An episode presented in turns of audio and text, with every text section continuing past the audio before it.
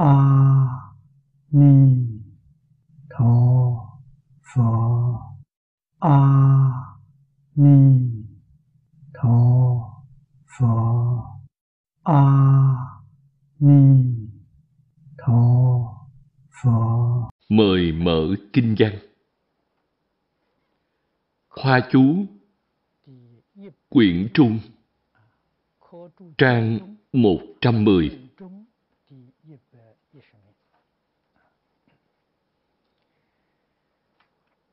Kinh văn phía trước có nêu một thí dụ.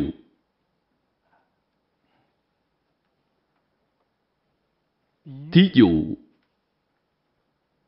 rất đơn giản, tương đối dễ hiểu. Kinh văn phía sau là pháp hợp. Hợp lại với đoạn thí dụ này để nói. Mời xem kinh văn hàng thứ nhất. Thị cố Địa Tạng Bồ Tát, cụ Đại Từ Bi, cứu bạc tội khổ chúng sanh, sanh nhân thiên trung, linh thọ diệu lạc. Thị chư tội chúng, tri nghiệp đạo khổ, thoát đắc xuất ly, vịnh bất tái lịch. Đoạn văn này rất đáng để chúng ta cảnh tỉnh. Bồ Tát ở trong tam ác đạo khuyên dạy hết thảy chúng sanh,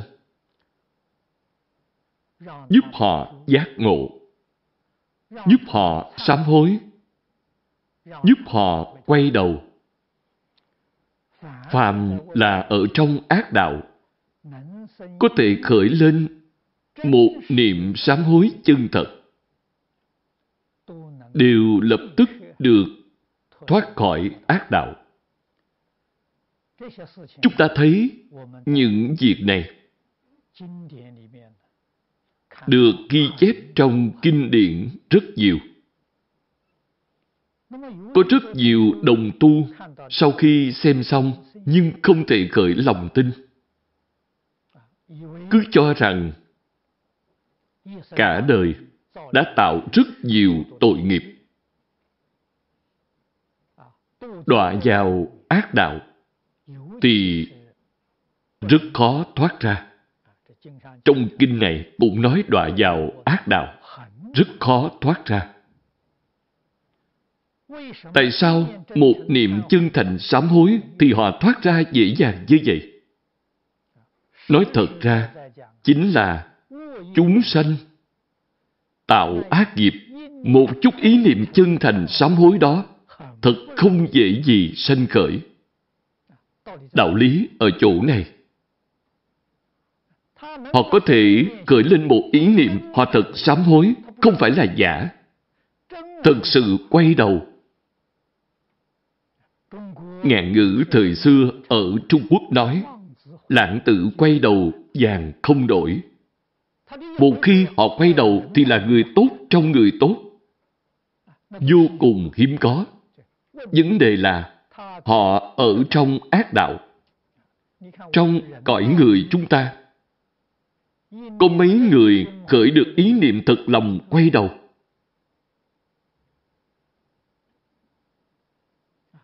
Đầu óc con người tỉnh táo hơn đầu óc của chúng sanh.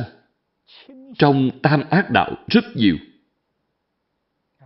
Chúng ta cũng có thể nói theo cách này.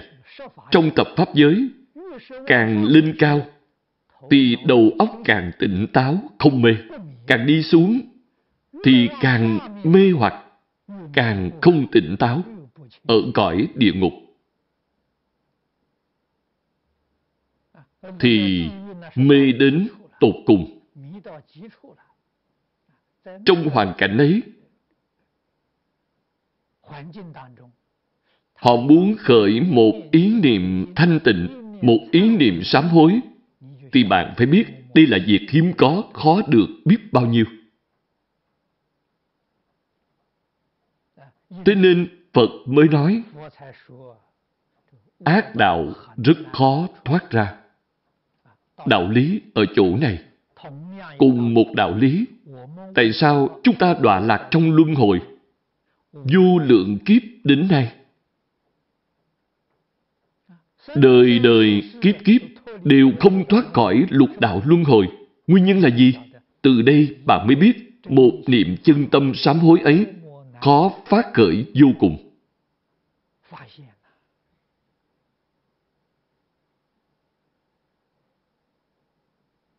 Đạo lý là như vậy.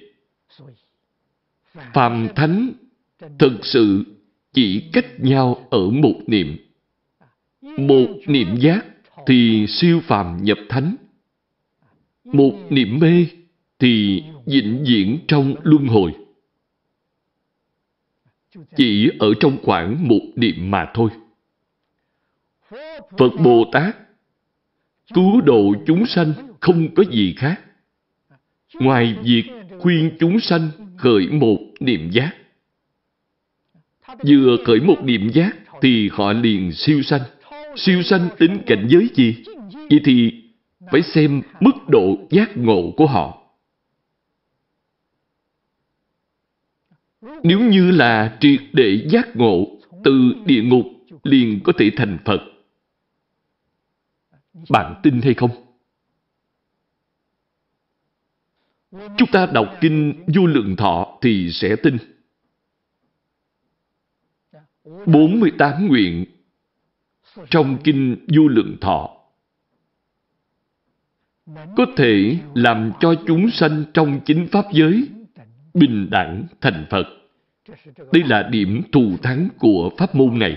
Công đức lợi ích của pháp môn này không thể nghĩ bàn. Nếu Phật không thể dạy cho chúng sanh trong địa ngục lập tức thành Phật, thì trí tuệ, khả năng đó của Phật đáng để cho chúng ta hoài nghi. Phật còn có việc gì mà không thể làm được? Đức Phật thực sự có thể làm được. Vấn đề là chúng sanh trong địa ngục có chịu hợp tác hay không?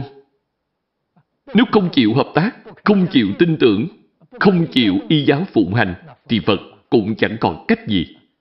Đây không phải là năng lực của Phật không đủ, mà là đối phương có chứng ngại, có nghiệp chứng.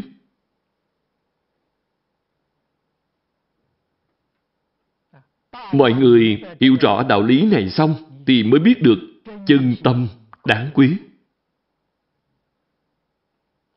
Ngày nay, chúng ta sống trong xã hội. Bạn đã học Phật rồi. Như thế nào gọi là học Phật? Bạn là thật học Phật hay là giả học Phật? Thật sự học Phật thì không có gì khác là dùng chân tâm. Không gạt chính mình, không gạt chúng sanh. Bạn là dùng chân tâm. Nếu như vẫn là gạt mình gạt người, một ngày bạn niệm mười dạng tiếng Phật hiệu cũng không có tác dụng. Đúng như cổ đức nói, hét bệ cổ họng cũng uổng công. Chúng ta bước vào niệm Phật đường, có mấy người đạt được nhất tâm. Mấy người có thể giảng sanh phẩm vị cao. Phải xem tâm của họ dùng là gì.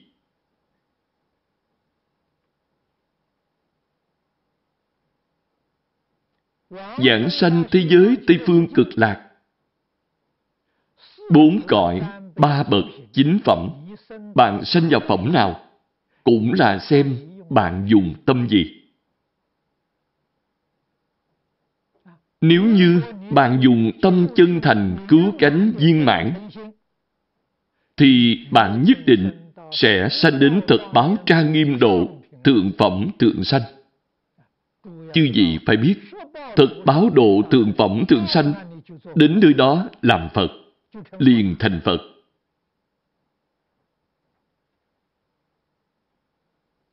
Do đó, phải xem mức độ dùng chân tâm của bạn. Chân tâm còn có khác biệt nữa ư? Có chứ, làm sao không khác biệt cho được? Trong Kinh Hoa Nghiêm nói về 41 gia vị Pháp Thân Đại Sĩ đều là dùng chân tâm. Dùng chân tâm nhiều ít không giống nhau. Chỉ dùng một ít, dùng một chút chân tâm, thì đó là viên giáo sơ trụ Bồ Tát. Thêm một chút nữa thì đó là nhị trụ Bồ Tát. Do đó, chân tâm cứu cánh viên mãn thì bạn sẽ ở quả vị Phật, quả vị Như Lai. Trong chân tâm của Đẳng Giác Bồ Tát còn xen tạp một phẩm vọng.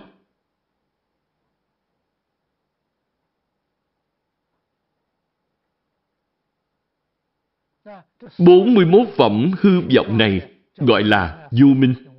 41 phẩm vô minh, các ngài còn một phần vô minh chưa đoạn, thì vẫn chưa viên mãn. Cho nên việc này hoàn toàn phải xem chúng ta dùng chân tâm được bao nhiêu phần. Khi hiểu được đạo lý này, hiểu được sự thật này, thì tại sao không hoàn toàn dùng chân tâm? Chúng ta dùng tâm chân thành để cư xử với người. Dùng đức báo đức. Dùng đức báo oán.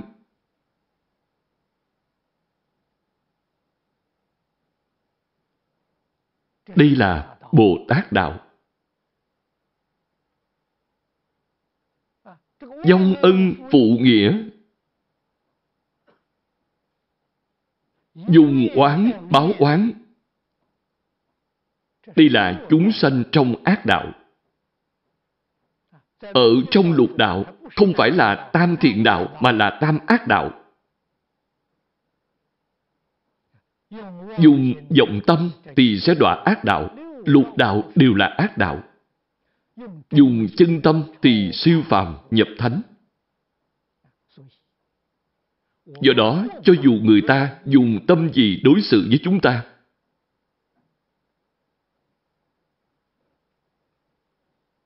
họ dùng vọng tâm. Thậm chí hủy bán mình, sỉ nhục mình, hãm hại mình, thì mình cũng vui vẻ tiếp nhận, vẫn cứ dùng tâm chân thành đối với họ y như cũ. Tại sao vậy? Mình muốn làm Phật. Mình muốn giảng sanh phẩm vị cao. Họ không muốn làm Phật. Họ muốn vào tam ác đạo. Đây chính là sanh tử sự đại mà tôi thường nhắc đến. Sau khi chết, mười pháp giới bày ra trước mặt, chúng ta chọn cõi nào? Việc này rất quan trọng. Tôi chọn cõi Phật, Bồ Tát. Họ vẫn làm việc lục đạo y như cũ. Họ làm việc của họ, tôi đi đường của tôi.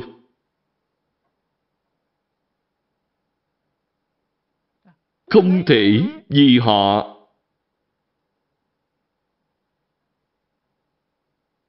du oan cho chúng ta. Họ hãm hại chúng ta thì chúng ta nhất định phải báo thù. Họ có tư tưởng này, hành vi này. Họ làm việc tam ác đạo. Nếu báo thù thì mình cùng với họ sau này cũng đọa vào tam ác đạo. Đây là người ngu.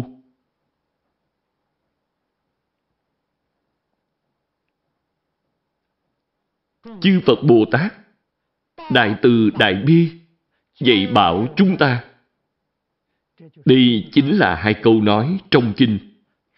Cụ đại từ bi, cứu bạc tội khổ chúng sanh.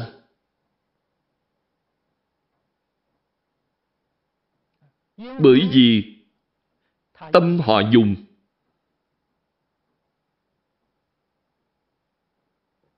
không phải là tâm chân thành. Cái thiện tâm trong vọng tâm ấy cũng không tệ lắm. Họ không dùng tâm ác mà dùng tâm thiện, một ý niệm thiện này khởi lên. Họ có thể thoát khỏi tam ác đạo, sanh đến cõi trời người. Đến cõi trời người, chư Phật Bồ Tát vẫn không rời bỏ họ y như cũ. Đây gọi là Đại Từ Bi. Trong cửa nhà Phật không xả một ai. Có phải là sự việc như vậy hay không? Đúng vậy. Chư Phật Bồ Tát luôn chăm sóc chúng ta, giúp đỡ mỗi người chúng ta.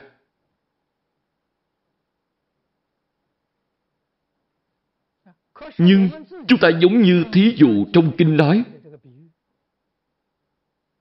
sanh đến cõi trời người. Rất dễ bị mê hoặc, rất dễ bị đọa lạc. Cõi trời người vui sướng hơn tam ác đạo rất nhiều.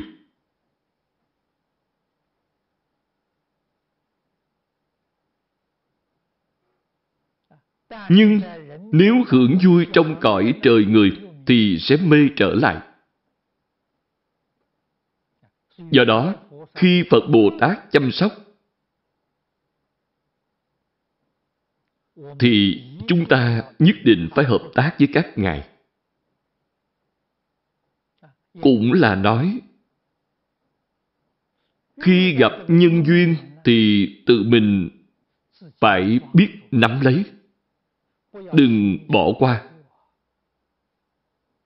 Sau đó, những sự an lạc mà chúng ta thọ nhận mới gọi là diệu lạc.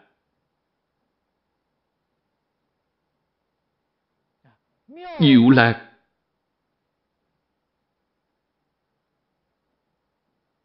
là sự thọ dụng trong một đời.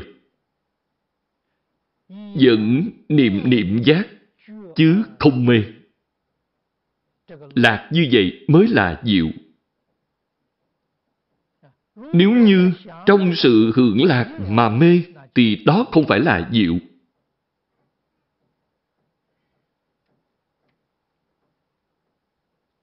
Rốt cuộc, mê thì nhiều, còn giác thì ít.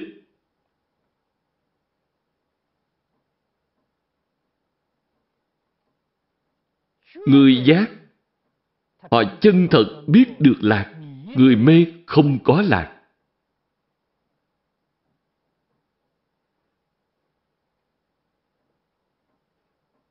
Người thế gian đều cho rằng hưởng thụ ngũ dục lục trần gọi là lạc.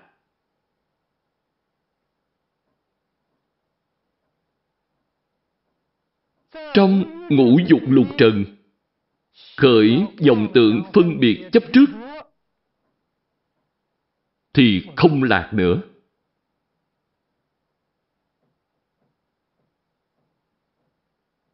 Ở nơi nào cũng tính toán với người ta. Những gì người khác có thì mình cũng có.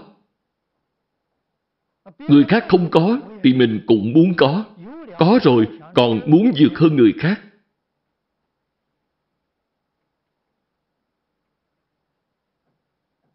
Cái lạc như vậy sẽ không diệu.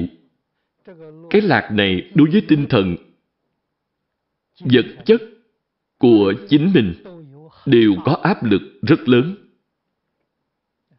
Cái lạc như vậy đâu có dịu gì.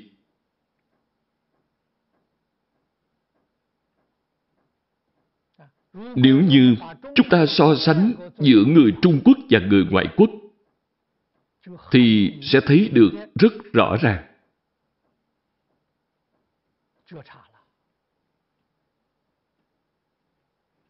Người Trung Quốc ngưỡng mộ người ngoại quốc. Họ ở nhà lầu. Mỗi người đều có xe hơi, đi ra đường đều có xe. Đồ trong nhà đều là dùng thiết bị điện. Gia đình hiện đại hóa, sinh sống rất thoải mái. Người Trung Quốc nhìn thấy rất ngưỡng mộ. Cứ cho rằng mình rất lạc hậu. Tự mình cảm thấy đời sống chật vật, cảm thấy rất khổ. Bạn chỉ nhìn thấy bề ngoài, không có nhìn sâu thêm một tầng. Nếu vào sâu thêm một tầng, sẽ thấy người Trung Quốc vui sướng, người ngoại quốc rất khổ. Như vậy, bạn mới nhìn thấy chân tướng sự thật. Tại sao nói người ngoại quốc khổ? Hết thảy những hưởng thụ của họ đều là mua trả góp. Ngân hàng cho vay, công ty bảo hiểm cho vay để mua chịu, đều gánh rất nhiều nợ nần trên thân. Họ đâu có vui sướng gì. Mỗi ngày làm như trâu như ngựa, cực khổ làm việc để kiếm tiền trả nợ.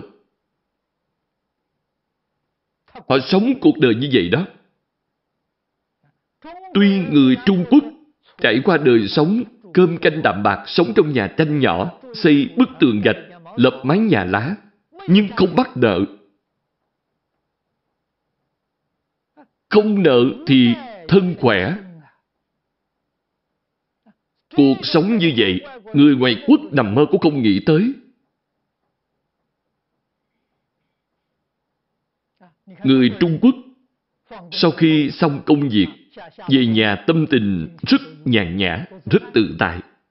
Mấy người bạn ngồi lại với nhau, nói chuyện vui vẻ. Ăn vài hạt đậu phộng, nhâm nhi ly rượu, vui vẻ vô cùng. Người ngoại quốc đâu có được sự hưởng thụ này.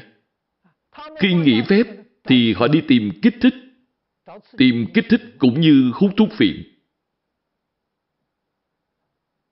Làm cho đời sống của họ thư giãn một chút vĩnh viễn đang khẩn trương, luôn mắc nợ trả nợ, bị nợ nần bức bách, có vui sướng gì đâu.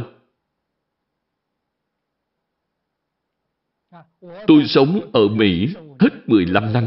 Tôi cảm thấy người Mỹ không vui sướng bằng người Trung Quốc.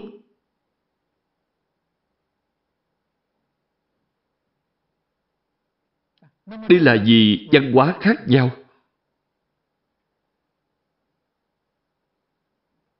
bối cảnh, lịch sử khác nhau.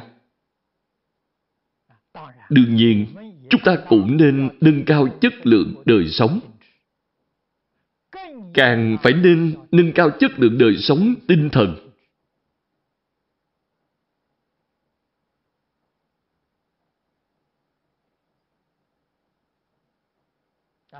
Tôi còn nhớ lúc tôi thọ giới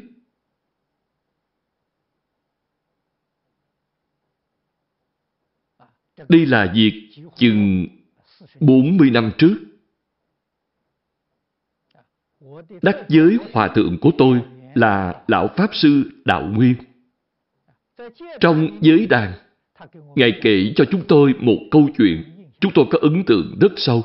Đây là chuyện thật, không phải giả. Ngài là người Tô Bắc. Lúc nhỏ xuất gia làm tiểu sa di chỗ Ngài ở có một người ăn xin.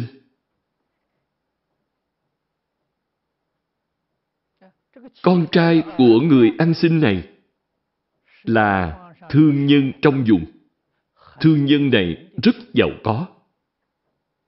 Buôn bán phát tài. Con cái phát tài, còn người cha thì ở bên ngoài xin ăn ra ngoài đi ăn xin. Cho nên bạn bè thân thích thế vậy, ai cũng trách mắng người con. Người con cảm thấy rất xấu hổ, mất thể diện. Nên đã cử rất nhiều người đi khắp nơi tìm cha mình. Khó khăn lắm mới tìm được người cha này.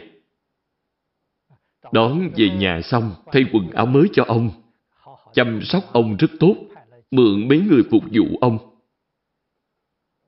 để ông được hưởng phước. Nhưng mà người cha này rất kỳ lạ.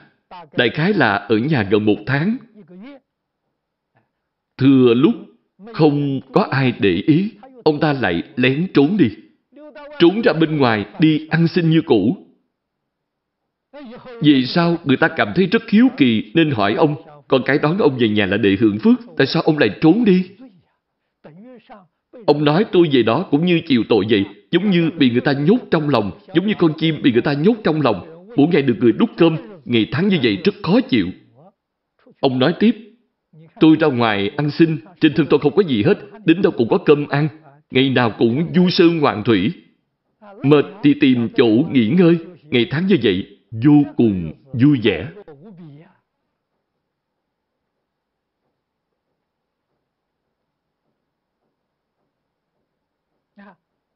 Người này hiểu được thọ diệu lạc. Do đó có thể biết, người ta mỗi ngày ở nhà hưởng những thọ dụng vật chất, đó không phải là diệu lạc, đó là tục lạc. Tục là phàm tục, là vui như vậy. Đâu biết được diệu lạc Đức Phật Thích Ca Mâu Ni thị hiện cho chúng ta ba y một bát. Ngài thọ dụng là diệu lạc.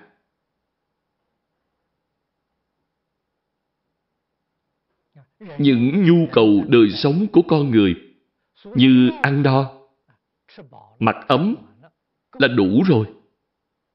Thực sự biết sống, chân thật là phải du sơn ngoạn thủy tiêu diêu tự tại, vậy mới gọi là nhân sanh, gọi là vui vẻ.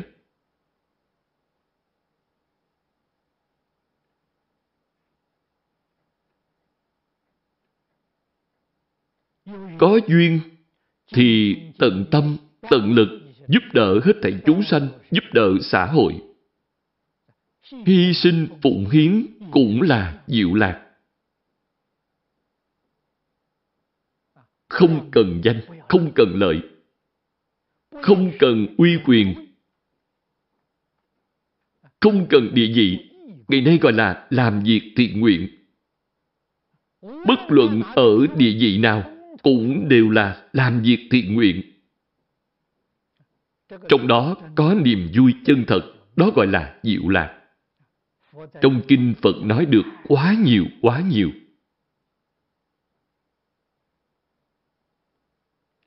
Đáng tiếc là chúng ta nghe xong, đọc xong, vẫn không giác ngộ như cũ. Vẫn bị phiền não trói buộc y như cũ. Lỗi lầm này là ở tại chúng ta. Không thể oán trời trách người được.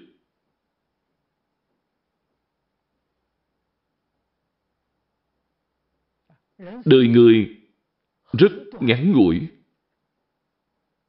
mấy mươi năm, chỉ như một khẩy ngón tay.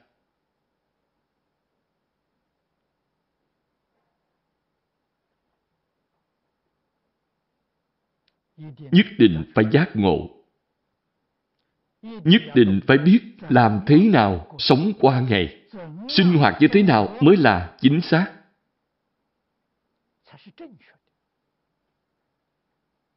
Đức Phật dạy cho chúng ta là chính xác nhất.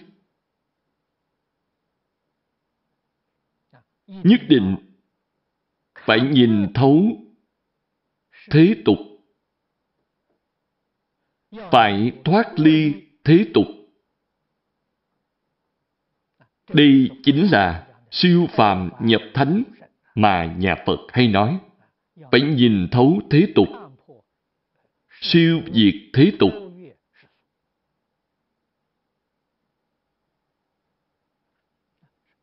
Thị chư tội chúng tri nghiệp đạo khổ. Hai câu này vô cùng quan trọng. Kinh này vừa mở đầu. Hết thảy chư Phật tán thán Đức Phật Thích Ca Mâu Ni. Trong ngũ trượt ác thế thị hiện thành Phật. Tri khổ lạc Pháp. Đức Phật biết Pháp gì là khổ, Pháp gì là vui. Chúng ta nghe lời dạy của Đức Phật thì phải biết nghiệp đạo khổ. Nghiệp đạo là gì? Tạo nghiệp mà không giác ngộ thì gọi là nghiệp đạo. Chúng ta khởi tâm động niệm, lời nói, việc làm là mê mà không giác.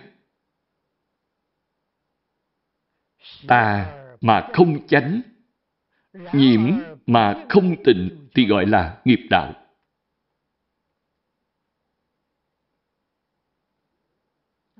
Ngược lại, khi chúng ta khởi tâm động niệm, lời nói việc làm đều có thể giác mà không mê, chánh mà không tà, tình mà không nhiễm.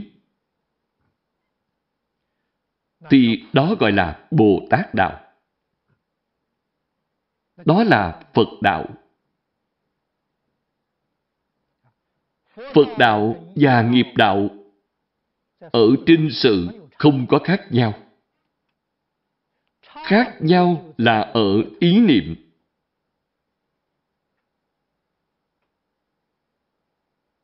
Một niệm giác thì là Phật Bồ Tát. Một niệm B thì là nghiệp đạo khổ.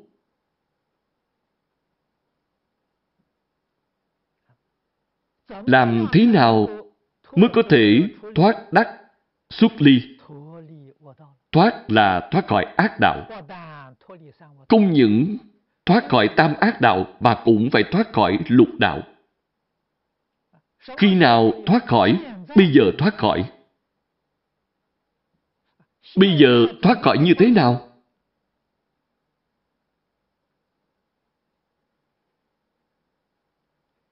Trong tâm đối với hết thảy Pháp không phân biệt, không chấp trước thì thoát khỏi rồi.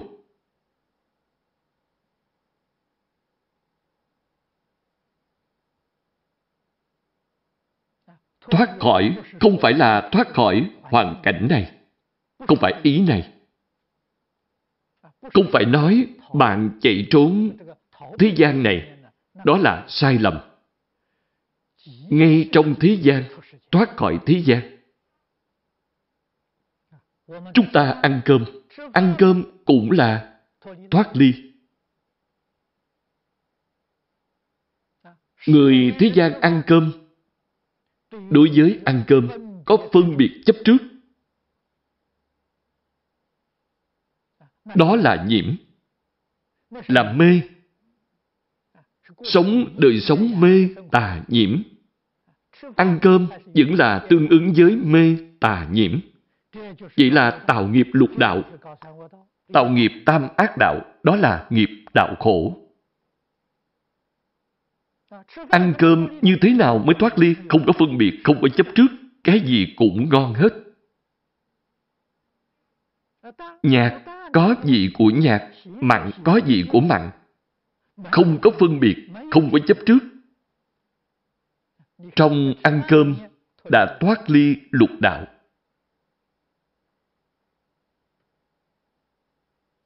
Trong lúc mặc áo cũng vậy, nghĩa là từng ly từng tí trong đời sống hàng ngày. Sinh hoạt không khác với mọi người. Một người thì sống đời sống lục đạo, còn người kia thì sống đời sống thoát ly.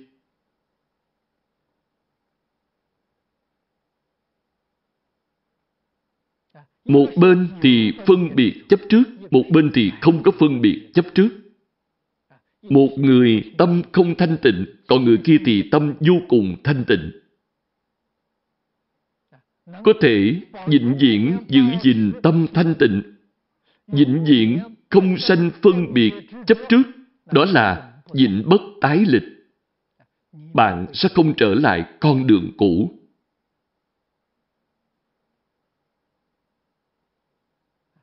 Vĩnh viễn thoát ly lục đạo. Lục đạo đều là ác đạo. Nói thêm với quý vị, thập pháp giới cũng là ác đạo.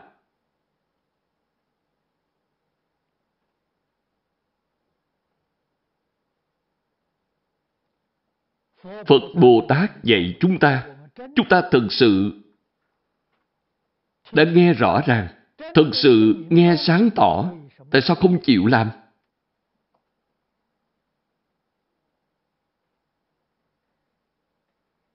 Chúng ta xem tiếp kinh văn.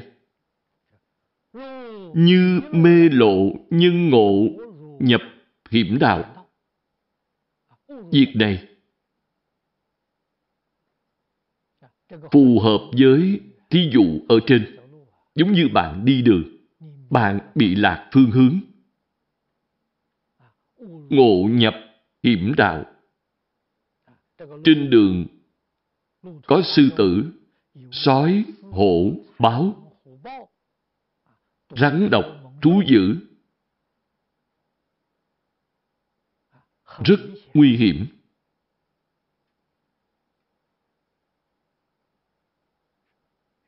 Ngộ thiện tri thức, dẫn tiếp linh xuất, vịnh bất phục nhập. Đây là bạn gặp một người tốt. Ông ta hiểu rõ các thứ nguy hiểm trên đường. Khuyên bạn không nên đi theo con đường ấy. Bạn biết được, hiểu rõ rồi. Nên đổi hướng đi. Đi con đường khác. Không cần phải mạo hiểm. Sau khi bạn biết được thấy kẻ khác đi vào con đường ác này, thì bạn cũng phải khuyên họ. Phùng kiến tha nhân, phục khuyến mạc nhập. Đây là dạy lại cho người khác. Tự ngôn, nhân thị mê cố, đắc giải thoát cánh, tiện bất phục nhập. Nói với người ấy, con đường mà họ đi hiện nay, lúc trước tôi đã từng lạc đường, đi lạc vào đường này, gặp được một vị thiện tri thức. Vị ấy khuyên tôi, tôi quay đầu lại.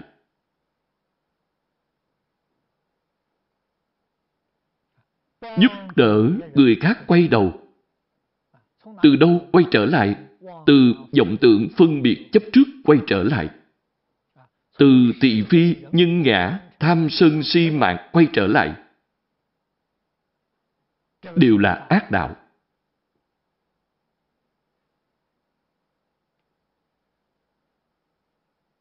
Chúng ta gặp Phật Bồ Tát thiện tri thức này. Phật Bồ Tát dạy những đạo lý này cho chúng ta.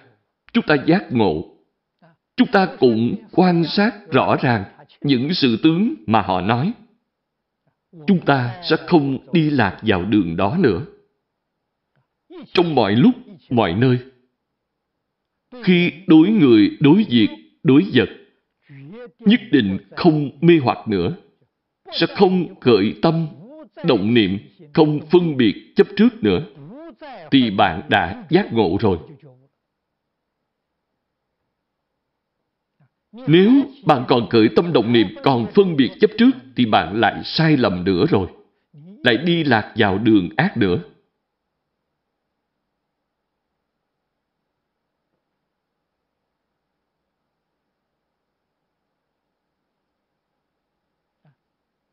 Cảnh giới trong đây vô cùng di tế. E rằng mọi người nghe xong sẽ sinh ra hiểu lầm. Như vậy có phải là hết thảy người, hết thảy vật trên thế gian này đều mặc kệ phải không? Tôi không có nói bạn bỏ mặt. Tôi không có bảo bạn không làm. Chỉ là bảo bạn không khởi phân biệt, không khởi chấp trước, chứ không phải bảo bạn không ăn cơm. Vẫn ăn cơm như thường. Một ngày vẫn ăn ba bữa, không thiếu bữa nào. Phật dạy chúng ta ăn cơm đừng khởi phân biệt, đừng kén chọn.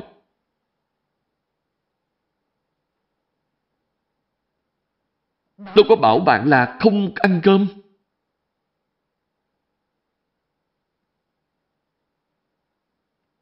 Đối với xã hội, đối với hết thảy chúng sanh, Bồ Tát Đại Từ Đại Bi tùy loại hóa thân, tùy cơ thuyết pháp. Không phải chư Phật Bồ Tát bận rộn nhưng vẫn vui vẻ hay sao? Các ngài không phải không làm, các ngài cái gì cũng làm.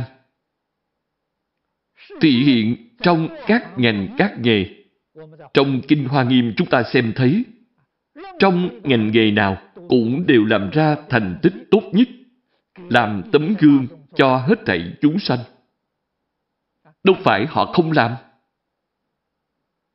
Họ đều làm hết. Trên sự thì làm viên mãn như vậy, nhưng trong tâm sạch sẽ, mảy trần không nhiễm. Người thế gian chúng ta làm xong thì kể công, kiêu ngạo, cho rằng tôi đã làm nhiều việc tốt như vậy, đối với xã hội, đối với chúng sanh, có nhiều cống hiến như vậy. Vậy là đã bị ô nhiễm. Bạn sẽ không ra khỏi lục đạo, làm càng nhiều việc tốt, hưởng phước báo trong lục đạo. Thì phước báo đó không phải là diệu lạc. Chư Phật Bồ Tát thì hiện, dù làm nhiều việc tốt hơn nữa, trong tâm của mình, ngay cả một chút dấu vết cũng không có. Đúng như câu nói, làm mà không làm, không làm mà làm. Đó mới là diệu.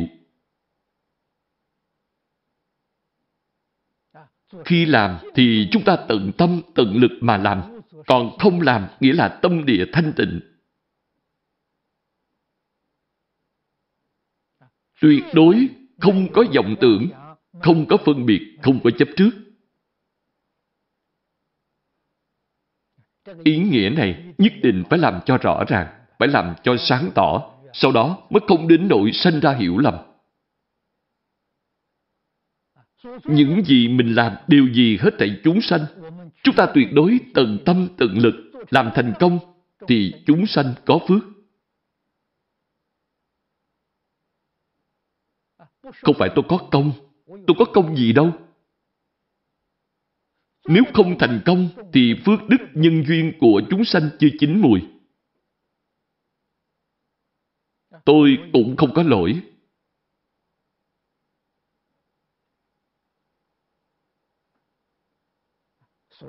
Do đó, tự hành hóa tha đều là tùy duyên mà không phan duyên. Phan duyên nghĩa là gì? Chấp tướng thì sẽ phan duyên. Ly tướng chính là tùy duyên. Có vọng tưởng phân biệt chấp trước chính là phan duyên. Rời khỏi vọng tưởng phân biệt chấp trước chính là tùy duyên.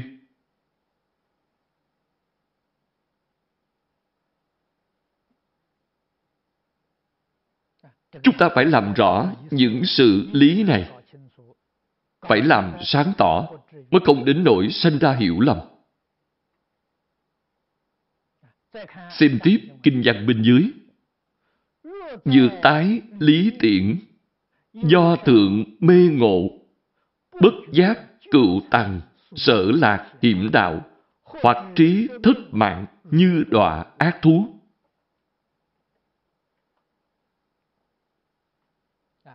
Đây là nói kết hợp với thí dụ ở phần trước. Tập khí ác của chúng ta quá nặng. Rất khó khắc phục.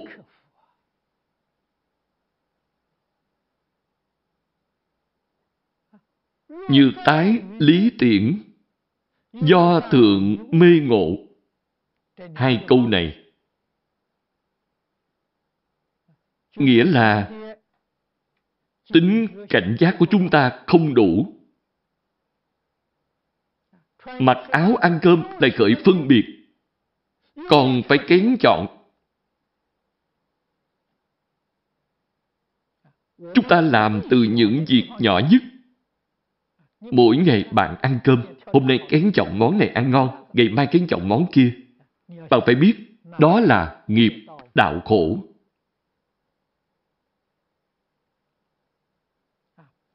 Tham khẩu vị, tham hưởng thụ là bạn đang tạo nghiệp, bạn không giác ngộ.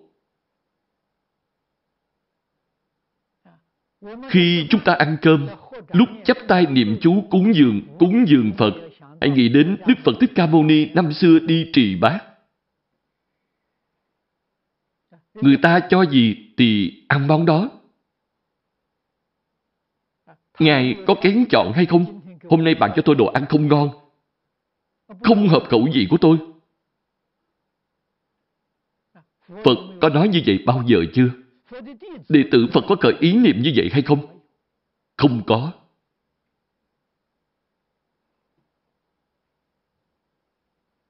Ngày nay, chúng ta cái gì cũng kén chọn. Chúng ta đang tạo nghiệp nhưng chính mình không biết.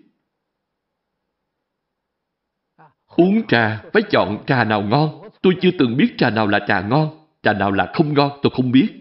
Người ta tặng trà cho tôi, tôi đều chuyển tặng cho người khác.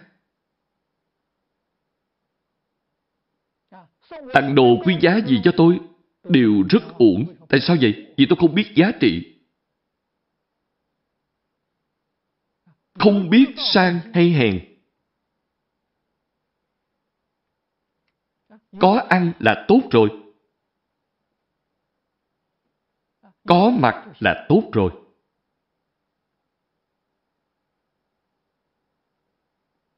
Nhất định phải thực tiễn những lời dạy này vào trong đời sống. Phải bắt đầu tu từ đâu? Mỗi ngày vẫn phải ăn cơm.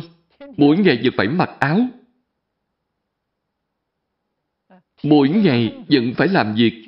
Nhưng từ trong đời sống hiện thực mà phản tỉnh.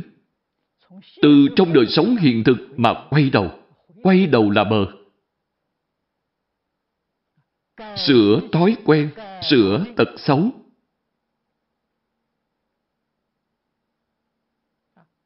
Bất giác, cựu tằng sở lạc, hiểm đạo.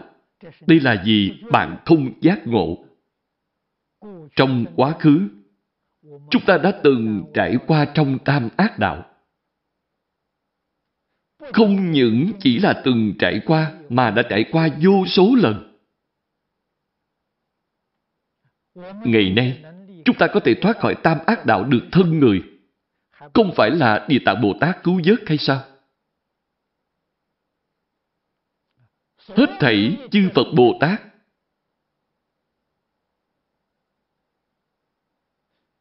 thị hiện trong cõi ngạ quỷ địa ngục để độ chúng sanh đều gọi là Địa Tạng Bồ Tát.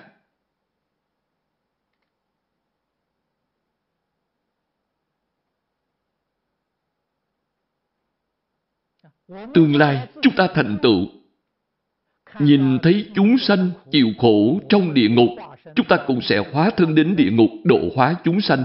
Người trong địa ngục cũng xưng chúng ta là Địa Tạng Bồ Tát. Địa Tạng Bồ Tát là tên chung, không phải tên riêng của một người nào.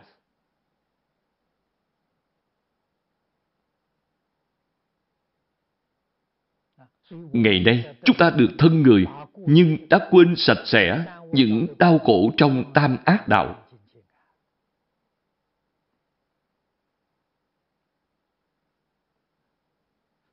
Khi chúng ta thấy chúng sanh trong tam ác đạo, có khởi tâm giác ngộ hay không?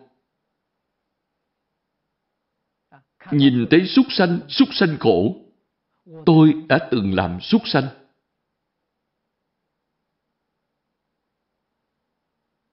Nhìn thấy ngạ quỷ địa ngục, ngạ quỷ địa ngục khổ, tôi đã từng đọa vào địa ngục, đã từng làm ngạ quỷ. Còn muốn làm thêm nữa hay không?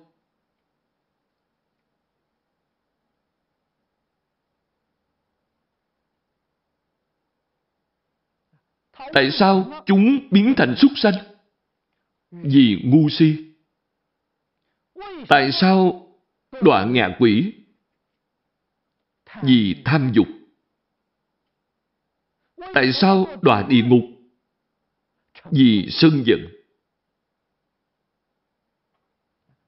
Tham sân si sẽ đọa vào tam ác đạo. Ngày nay, trong tâm bạn vẫn thường gợi tham sân si thì bạn đã nhược tái, lý tiện. Bạn đã đi ngược vào đường cũ rồi. Không dễ gì thoát khỏi tam ác đạo và được thân người. Được thân người xong vẫn không ngừng tạo nghiệp tam ác đạo. Một khi bạn mất thân người thì liền trở lại tam ác đạo. Không phải giống như đã nói trong đoạn kinh phía trên sao?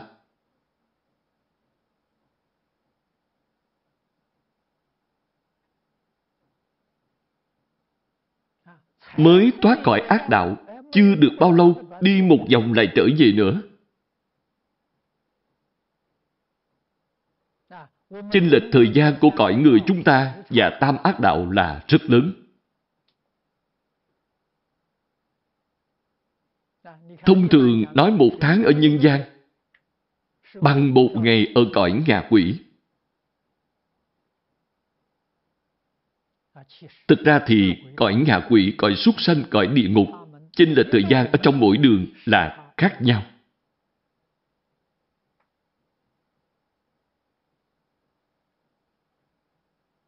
Trong địa ngục, có chỗ một ngày bằng mấy trăm năm ở nhân gian, có chỗ bằng mấy ngàn năm ở nhân gian. Khác biệt rất lớn.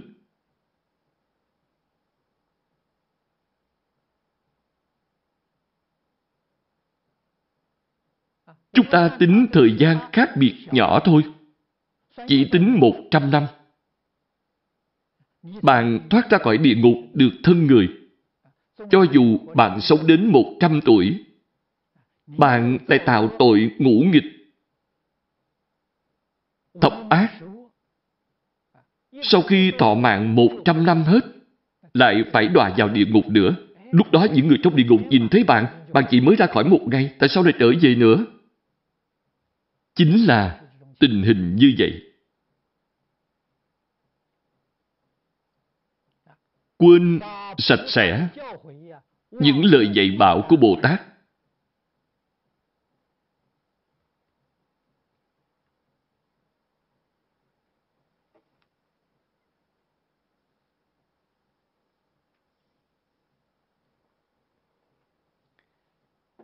Xem tiếp kinh văn bên dưới.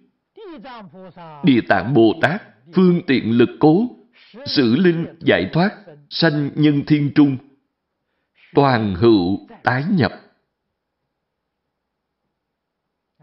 Đây chính là thí dụ mà vừa rồi tôi mới nói. Toàn là rất nhanh. Vừa thoát ra, liền quay trở lại.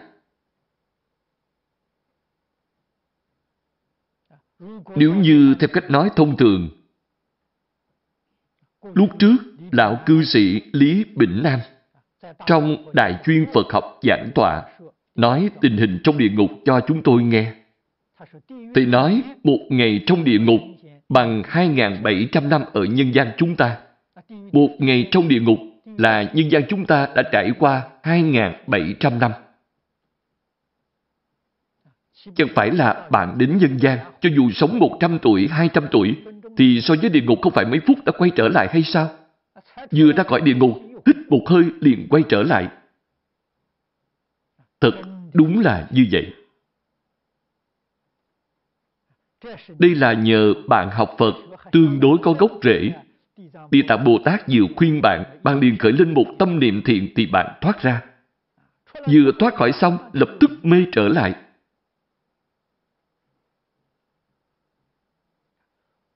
Nhược nghiệp kết trọng, vịnh xứ địa ngục, vô giải thoát thời.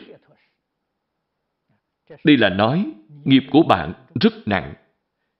Địa tạng Bồ Tát ở nơi đó dạy, nhưng bạn không nghe. Bạn không tin. Ở trong địa ngục, có nghiệp chướng nặng như vậy. Địa tạng Bồ Tát thường vào địa ngục giáo hóa, thì bạn cũng không nhận ra. Bạn gặp Bồ Tát mà cũng bỏ qua.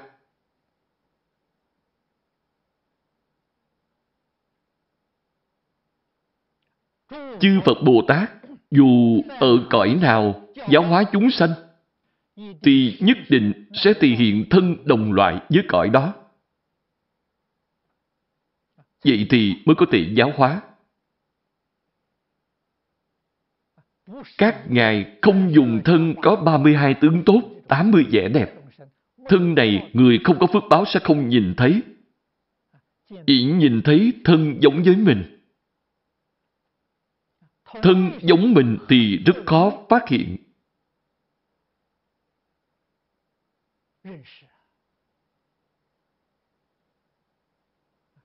Chư Phật Bồ Tát ứng hóa trong thế gian chúng ta rất nhiều.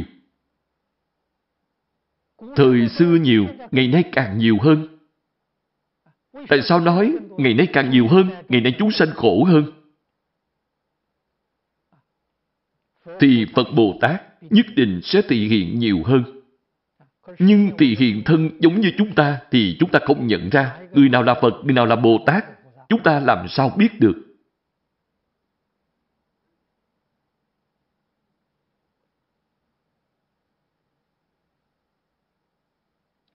Nhất định phải hiểu sâu Phật Pháp. Đối với lý của Phật Pháp, bạn hiểu được tương đối thấu triệt. Tâm địa thanh tịnh, tính cảnh giác cao. Dần dần, bạn sẽ phát hiện ở xung quanh bạn, thực sự có rất nhiều Phật Bồ Tát. Thường luôn chăm sóc cho chúng ta. Hình tướng của những vị Phật Bồ Tát này thì hiện không giống nhau. Có thiện, có ác. Cảnh giới thì hiện có thuận cảnh, có nghịch cảnh. Không có gì không phải là giúp cho chúng ta giác ngộ, giúp chúng ta quay đầu. Trong thuận cảnh giúp chúng ta đoạn tham, đoạn tham ái, trong nghịch cảnh giúp chúng ta đoạn sân giận. Để cho tâm chúng ta trong cảnh giới thiện ác, thuận nghịch, được tâm thanh tịnh, được tâm bình đẳng. Trong thuận cảnh, chúng ta khởi tham ái. Trong nghịch cảnh, khởi tâm sân giận. Trong kinh nói, như vậy là mê rồi. Lại đọa lạc rồi.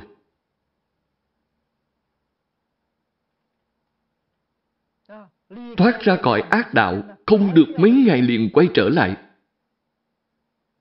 Đây cũng chính là trong kinh Đức Phật thường nói, chỉ cần trong lục đạo luân hồi,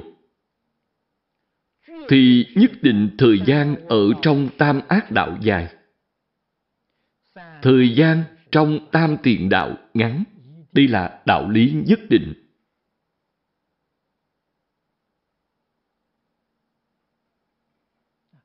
Nếu như bạn không thể nhận biết rõ hoàn cảnh, không tiếp nhận lời giáo huấn, thì đó là nghiệp chướng của bạn quá nặng.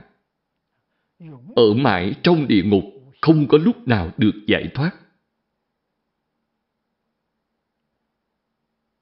Đây là chân tướng sự thật. Cho nên, đọa trong địa ngục thì thọ mạng là vô lượng kiếp.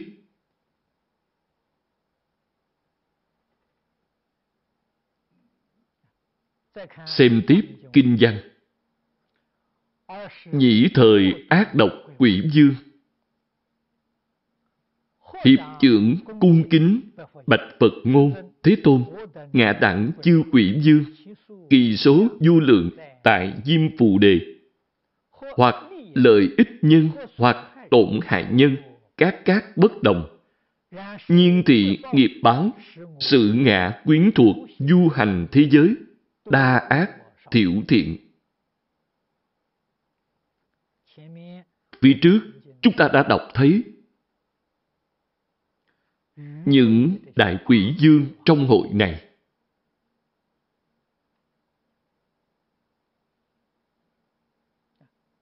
Trong kinh nêu ra,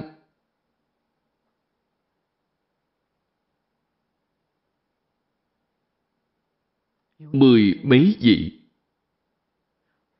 ác độc quỷ dương là dẫn đầu.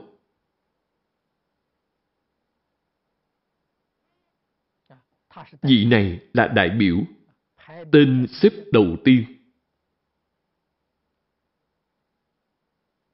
Phật nói với chúng ta, những đại quỷ dương này đều là Pháp thân đại sĩ, đều là chư Phật Bồ Tát thị hiện, không phải là quỷ dương thật. Nếu thật sự từ cõi ngạ quỷ, thì đâu có thể tham gia Pháp hội thù thắng của Đức Phật Thích Ca Mâu Ni được. Ngài tỳ hiện thân quỷ dương trong cõi quỷ để độ chúng sanh. Trên thực tế thì Ngài là Bồ Tát. Giống như trong nhà Phật thường có phóng diệm khẩu. Đối diện bàn diệm khẩu thì thường dùng giấy làm thành tượng một quỷ dương. Mặt xanh, răng nhọn. Hình dáng rất dễ sợ. Gọi là tiêu diện đại sĩ. Vị này là ai? Quán Thế Âm Bồ Tát.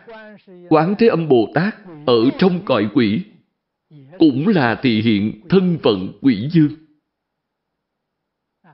Nếu Ngài thị hiện thân người trời, thì sẽ không độ nổi những chúng sanh này. Trong cõi quỷ nhất định phải hiện thân ngạ quỷ. Đó là Quán Thế Âm Bồ Tát.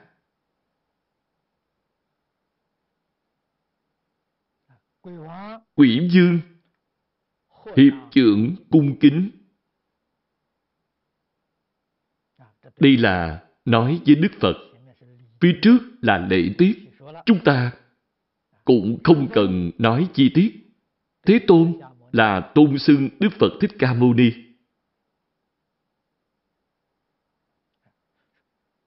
Ngạ đặng quỷ dương, kỳ số du lượng, tại Diêm Phù Đề.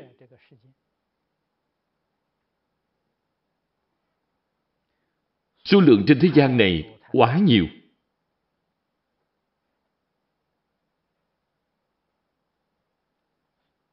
Quỷ còn nhiều hơn người. Nói thật ra, phàm là nơi có người ở thì cũng có quỷ ở đó. Người và quỷ cùng ở một nơi. Chúng ta sinh sống trong hai không gian khác nhau. Cho nên có thể ở chồng lên nhau, không gây trở ngại lẫn nhau. Nhà của người cùng với nhà của quỷ có thể chồng lên nhau. Mà mỗi bên không có trở ngại. Tường vách của chúng ta không chướng ngại đối với quỷ. Họ có thể đi xuyên qua. Nhưng mà nhà của họ thì họ không thể đi xuyên qua. Cũng giống vậy, tương nhà của quỷ, chúng ta có thể đi xuyên qua mà không có chướng ngại, còn họ thì có chướng ngại. Đây là hai thời không khác nhau, cùng chồng lên nhau. Nói thật ra, con người chúng ta có nhiều khi nhìn thấy quỷ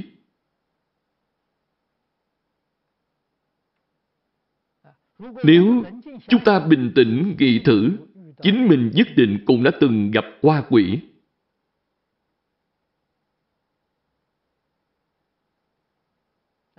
Nhiều khi chúng ta ở trong nhà hoặc ở bên ngoài. Đột nhiên cảm thấy không thoải mái, lông tóc dựng đứng. Đó là gì? Đó là gặp quỷ bị ảnh hưởng bởi sóng của quỷ phát ra. Hiện nay, nhà khoa học gọi là từ trường.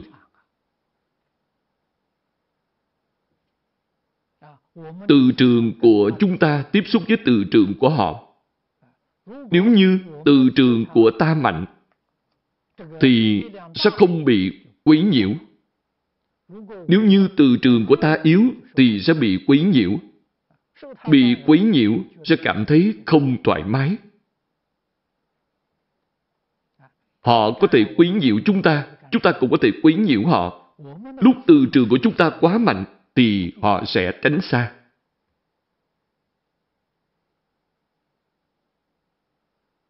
Họ sẽ không đến gần. Tại sao vậy? Đến gần thì họ cũng không thoải mái. Thế nên trong Phật Pháp trong kinh điển thường nói, một người tu hành, chân thật công phu tu hành đắc lực, thì trong phạm vi 40 dặm, những ác quỷ, ác thần đều tránh xa. Tại vì sao? Từ trường của người ấy quá mạnh. Khi họ đi vào điền cảm thấy khó chịu, sức mạnh của từ trường ấy có thể khống chế trong phạm vi lớn 40 dặm họ đều phải tránh né. Người tu hành vẫn còn gặp quỷ, hay nói cách khác, công phu tu hành của bạn quá kém. Quỷ cũng ức hiếp bạn, cũng cười bạn. Công phu tu hành đó của bạn là giả, không phải thật. Chỉ là hình dáng bề ngoài, còn trong tâm vẫn là tham sân si mạng. Thế nên quỷ cũng coi thường bạn. Đạo lý chính là như vậy. Người sợ quỷ, quỷ càng sợ người. Chẳng phải thường nghe câu nói như vậy hay sao? Người sợ quỷ ba phần, quỷ sợ người bảy phần. Nhưng rất nhiều người thường sợ quỷ, không phải kỳ lạ hay sao? Lẽ ra quỷ phải sợ người mới đúng. Tại sao người lại sợ quỷ? Tâm địa ngay thẳng thì quỷ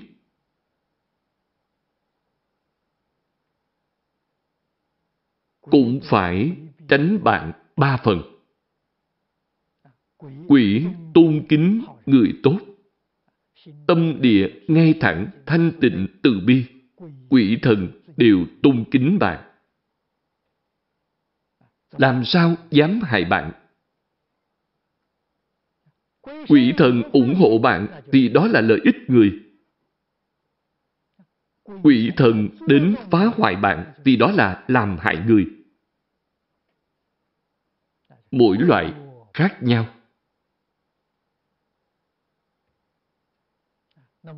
Chúng ta muốn hỏi quỷ thần làm lợi người nhiều hay làm hại người nhiều? Vấn đề này không ở tại họ, mà ở tại bản thân chúng ta. Nếu bản thân chúng ta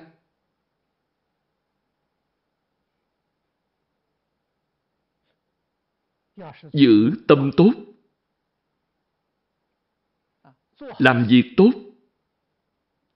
lợi ích xã hội, lợi ích đại chúng, thì quỷ thần nhất định sẽ làm lợi ích cho bạn. Hộ niệm bạn. ủng hộ bạn. Nếu như khởi tâm động niệm của chúng ta là tà ác, làm bất cứ chuyện gì đều là tổn hại người khác, tổn hại xã hội, chỉ lo cho lợi ích của mình, thì quỷ thần sẽ làm hại chúng ta. Do đó, không phải ở đối phương mà là ở chính mình. Đoạn sau, Ngài nói rất hay. Nhiên thị nghiệp báo. Sự ngã quyến thuộc du hành thế giới, đa ác tiểu thiện. Ác nhiều thiện ít, nghĩa là nói rõ người thế gian tạo ác nghiệp nhiều. Ác giao cảm với ác. Thiện cảm ứng với thiện.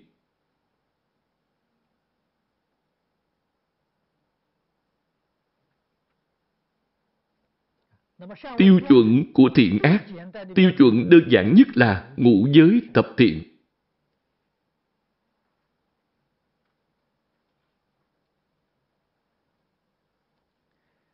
Sau đó lại nêu ra thí dụ. Những lời này đều do ác độc quỷ dương nói. Quả nhân gia đình hoặc thành ấp tụ lạc, trang viên phòng xá.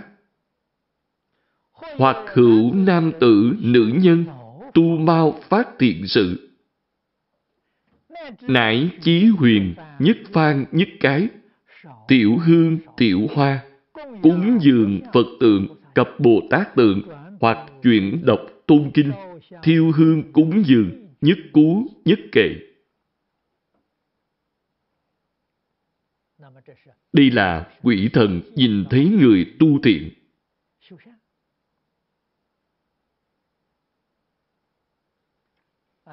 Chúng ta nói sơ lược về đoạn này. Quỷ thần đi qua nhà người ta. Đây là chuyện bình thường, rất thường xảy ra, hầu như mỗi ngày đều có. Thành ấp tụ lạc là nói về thành thị của chúng ta. Trong đô thị có quỷ thần.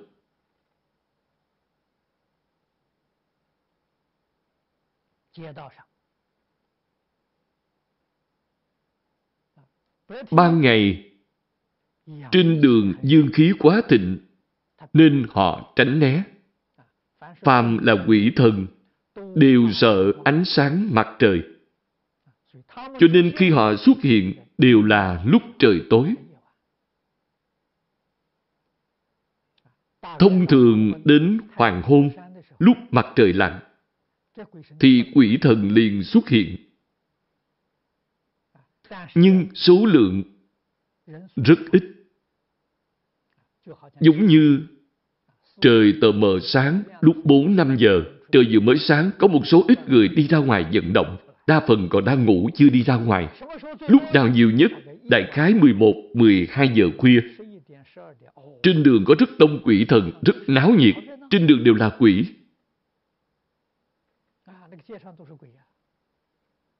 Con người chúng ta có hàng quán, có đường phố. Quỷ cũng có hàng quán, có đường phố của họ. Lần trước cư sĩ Lôi ở đây báo cáo với quý vị. Những chuyện đó đều là thật, không phải giả.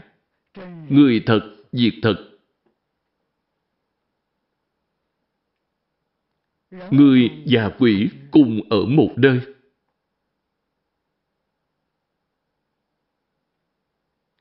Trang viên, xá trạch, đây là những chỗ họ đi qua. Thôn xóm, vườn cây, những nhà cửa mà có người ở. Họ thấy có người hành thiện nơi đó. Đây là một ý niệm thiện. Họ đang làm việc này. Hoặc hữu nam tử, nữ nhân tu mau phát thiện sự, việc thiện nhỏ. Ở đây là một chút việc thiện nhỏ. Những việc thiện nào? Sau đó nêu ra vài việc nại chí huyền nhất phan nhất cái.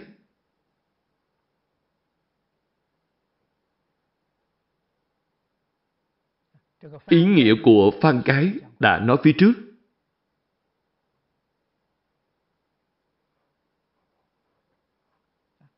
Thời xưa, treo phan, treo tràng là việc mà ngày nay chúng ta gọi là tuyên truyền Phật Pháp. Thời trước dùng cách này để thông báo tin tức.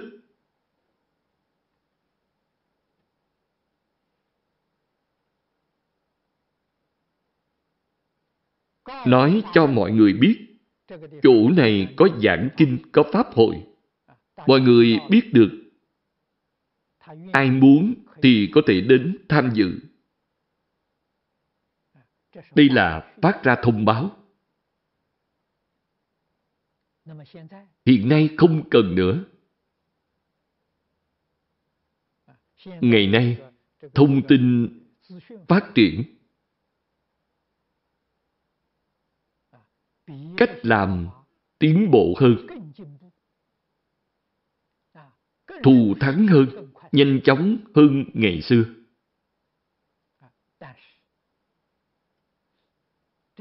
Nhưng những thứ như phan và cái này đối với quỷ thần vẫn có lợi ích. Còn đối với người thì đã không còn tác dụng nữa. Vẫn còn tác dụng đối với quỷ thần.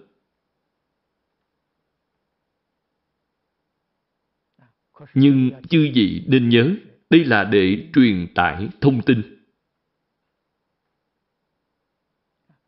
Thiểu hương, thiểu hoa là tiêu biểu tu hành. Một cây nhang một cánh hoa. Không phải là bông, chỉ là một cánh hoa. Tiêu biểu cái gì? Tiêu biểu tu hành. Mọi người đều biết. hương tiêu biểu giới định, hoa tiêu biểu lục độ. hoàn khởi một niệm giới định, lục độ.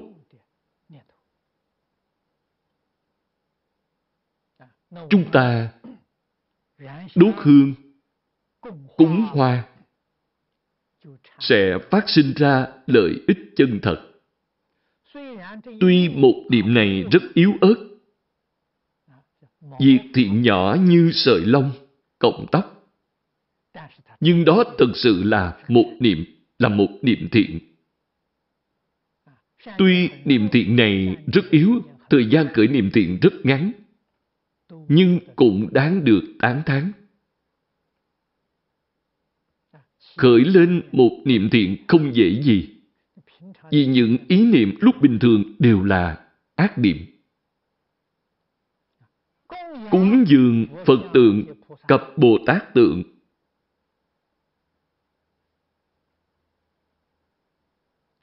Cúng dường là chiêm lễ, chiêm ngưỡng, lễ bái.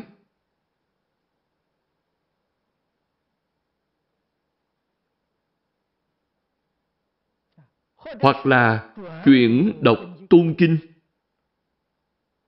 là bạn đang đọc kinh. Thiêu hương cúng dường, nhất cú, nhất kệ. Lúc đọc kinh có thể đốt hương.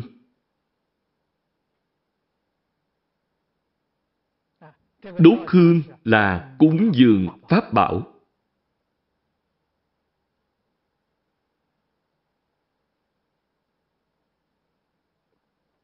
Lúc bạn đọc kinh,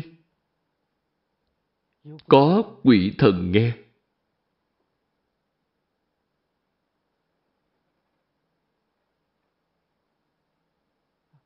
Người thời xưa đọc kinh thường đốt hương. Hiện nay, người đọc kinh rất ít đốt hương. Chúng ta chỉ đốt hương lúc cúng Phật, lúc đọc kinh. Chúng ta rất ít đốt hương. Nhưng, lúc đọc kinh, niệm Phật, không ở niệm Phật đường. Ở trong những trường hợp khác, chúng ta đọc kinh niệm Phật, có khi ngửi thấy mùi hương lạ. Ngửi được mùi hương thoang thoảng. Không giống với những loại hương chúng ta thường đốt.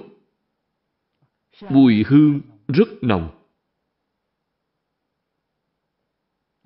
Sẽ có tình huống này xảy ra. Đây là việc gì? Đây là lúc chúng ta đọc kinh. Có những thiên thần đi ngang qua. Quỷ thần đi ngang qua. Họ cung kính cúng dường. Chúng ta rất có nhận biết. Thiên thần đi ngang qua. Họ nhìn thấy, nên họ dừng lại ở đó, chắp tay. Trên thân người trời có mùi thơm. Cho nên bạn ngửi được mùi thơm. Hiện tượng này rất hay xảy ra. Có nhiều đồng tu đều đã trải qua.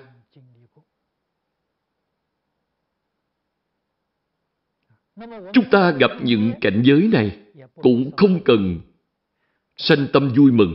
Đây là chuyện rất phổ thông chuyện rất bình thường.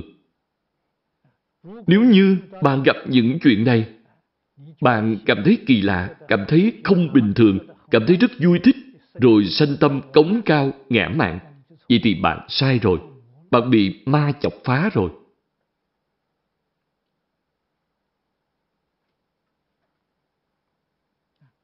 Nếu dùng tâm bình thường để đối đãi thì đây là cảnh giới tốt.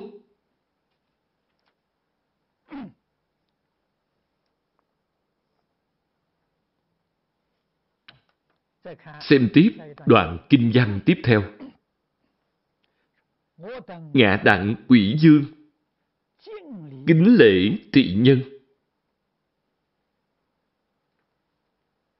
Đối với người tu thiện, những quỷ thần này đều tôn kính, đều hành lễ với bạn.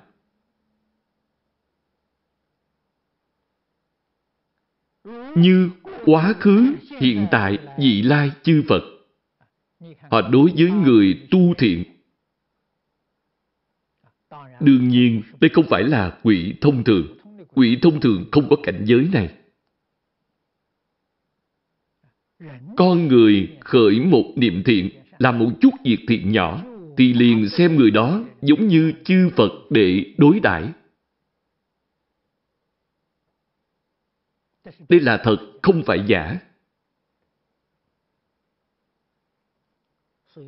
Cho nên tôi thường nói, những đại chúng niệm Phật trong niệm Phật đường này, mỗi người đều là Phật.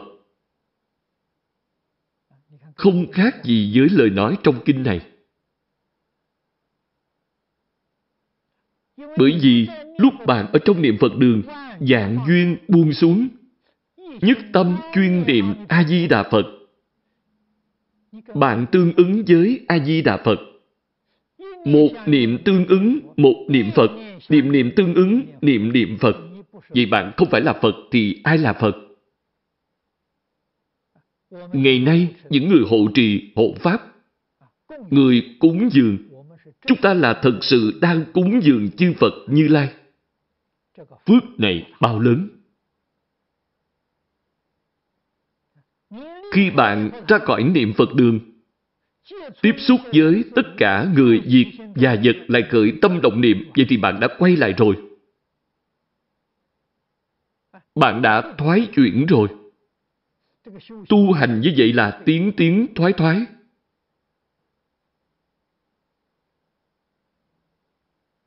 Nhưng hiện nay, bạn còn chưa đến tam ác đạo. Bạn thoái chuyển xong lại tạo nghiệp tam đồ.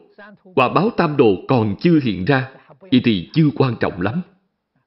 Thế nên, thời gian huân tập trong niệm Phật đường, trong giảng đường càng dài càng tốt. Tương lai, chúng tôi hy vọng làng Di Đà xây xong, người niệm Phật trong niệm Phật đường mỗi ngày 24 tiếng không gián đoạn. Hiện nay đã làm được 12 tiếng đồng hồ. Tương lai hy vọng làm được 24 tiếng. Đạo tràng như vậy, nếu như ở đó an định tâm xuống, ở đó ba năm, thì đâu có lý nào không thành tựu cho được.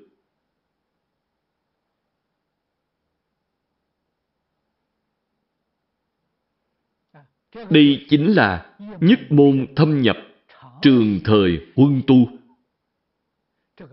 Sức mạnh này rất lớn. Ba năm đến năm năm, nhất định thành tựu.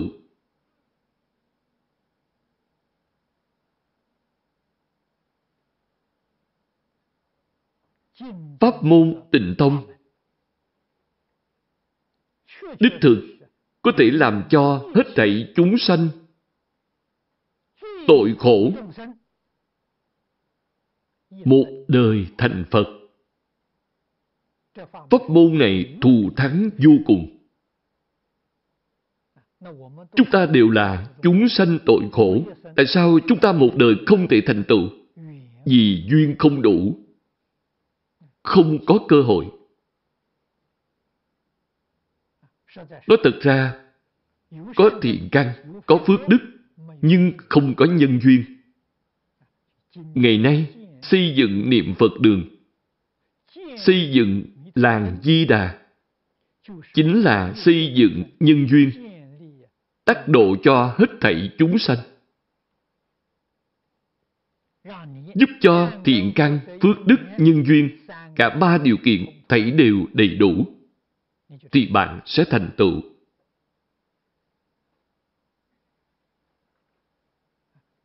Có thể nắm chắc ngay trong đời này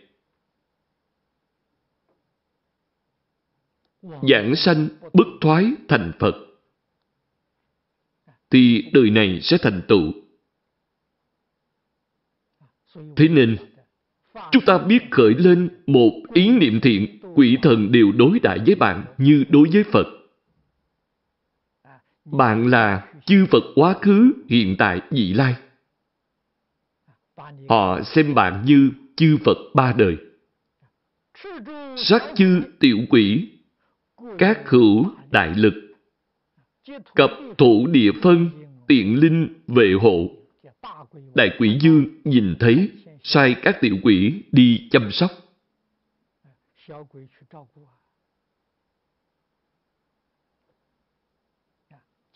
Cập thủ địa phân, thủ địa chúng ta gọi là thổ công.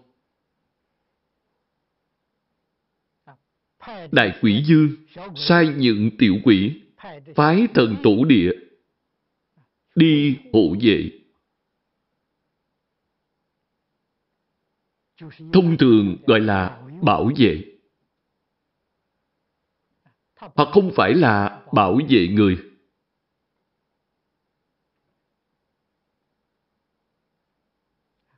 Tại vì bạn làm việc thiện nên họ mới bảo vệ.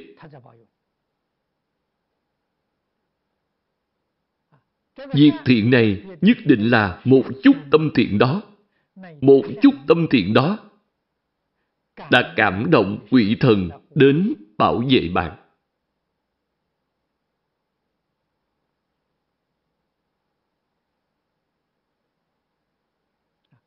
Thế nhưng, người thế gian thường hiểu sai ý nghĩa. Họ mong cầu quỷ thần bảo hộ. Bảo hộ cái gì? Bảo hộ tâm tham sân si của họ. Vậy là sai rồi. Bảo hộ cho họ thăng quan, bảo hộ cho họ phát tài. Phát đại tài xong, họ sẽ cúng dường quỷ thần. Ra điều kiện với quỷ thần. Nếu ông giúp tôi có một trăm triệu, tôi sẽ lấy một triệu cúng dường ông. Đây chính là gì? Hối lộ quỷ thần. Họ làm việc ác, hy vọng quỷ thần giúp họ, giúp họ làm chuyện ác.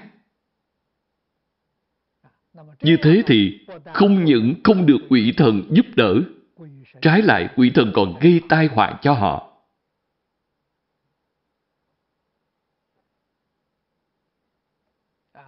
Thế nên quỷ thần làm ác cũng rất nhiều. Như vậy sẽ cảm được ác quỷ, ác thần. Cũng có thể giúp bạn phát tài. Phát tài xong để làm cho bạn tán gia bại sản.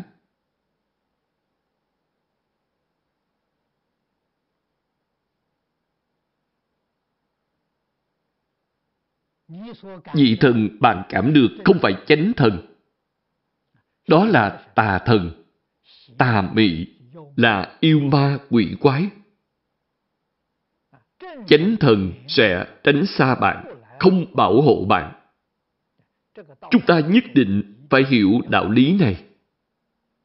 Việc thiện của bạn nhất định phải là tâm thiện, nhất định phải là niệm thiện. Khác nhau chính ở chỗ này. Nếu tâm địa tà ác mỗi ngày lạy thần, mỗi ngày lạy Bồ Tát, đều không có ích gì. Tuyệt đối sẽ không tương ứng. Thế nên, một đạo tràng, người chủ trì đạo tràng, tâm đại chúng ở trong đạo tràng, không ở tại đạo. Trong tâm đều là danh văn lợi dưỡng, tham sân si mạng. Tự hỏi xem, đạo tràng này có Phật Bồ Tát hay không? Không có. Hình tượng nặng đúc là hình tượng Phật Bồ Tát. Nhưng thật sự thì Phật Bồ Tát không bao giờ đến đạo tràng đó. Những ai sẽ đến yêu ma quỷ quái giả mạo Phật Bồ Tát. Ở nơi đó lừa gạt chúng sanh. Bạn sẽ cảm được yêu ma quỷ quái bạn là lạy yêu ma quỷ quái, không phải là Phật Bồ Tát. những quỷ thần này bảo hộ bạn. Đoạn tiếp theo nói, bất linh ác sự hoành sự. Ác bệnh hoành bệnh, nại chí bất như ý sự, cận ư tự xá đẳng xứ, hà huống nhập môn.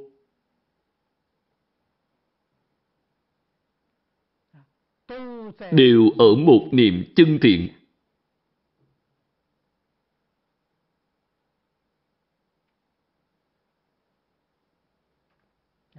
Thiện cảm ứng cùng thiện. Bạn có quỷ thần bảo hộ bạn.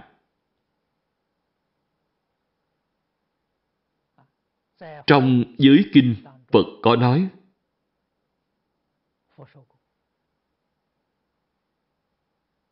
Khi bạn có thể thọ trì tam quy, thì có 36 vị thần hộ pháp ngày đêm bảo hộ bạn.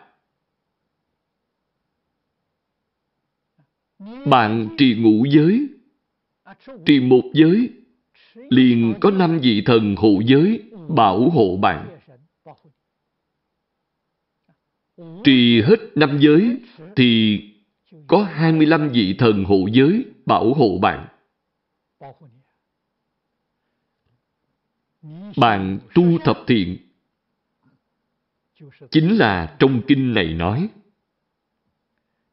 những quỷ dương này, sai tiểu quỷ, tổ địa bảo vệ bạn.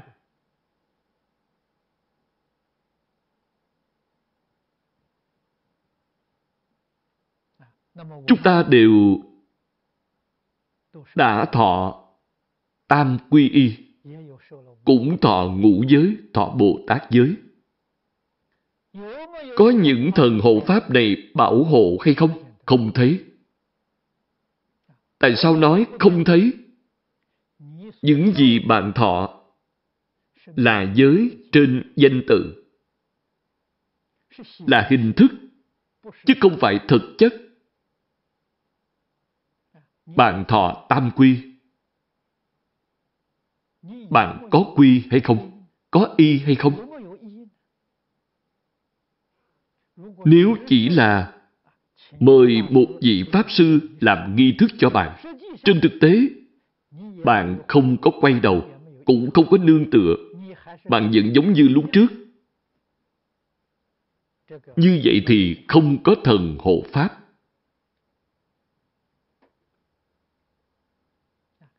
Tam quy, quy là thực sự quay đầu.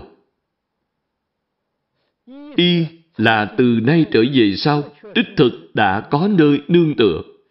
Phải tương ứng với những gì bạn nương tựa. Được vậy thì bạn mới chân thật quy y.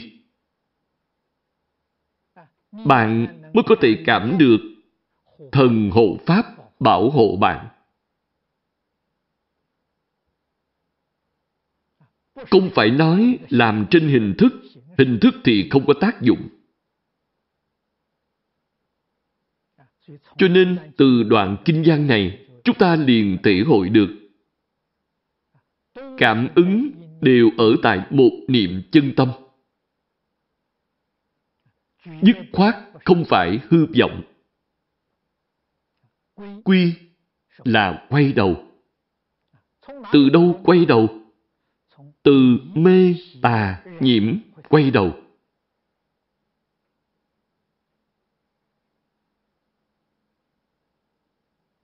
Phải nương vào giác chánh tịnh. Đây là điều kiện cơ bản, nguyên tắc cơ bản khi học Phật. Quy y Phật, Phật ý nghĩa là giác. Chúng ta từ mê hoặc quay trở lại nương vào giác.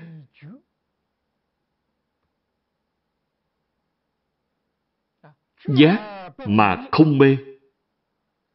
Đối người, đối việc, đối vật, mọi lúc, mọi nơi, giác mà không mê. Thì bạn mới gọi là quy y Phật. Trong tam quy, bạn đã thọ nhận một điều –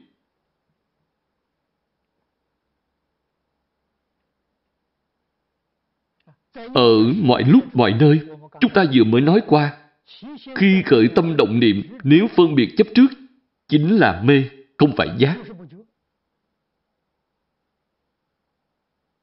Không khởi tâm, không phân biệt, không chấp trước là giác.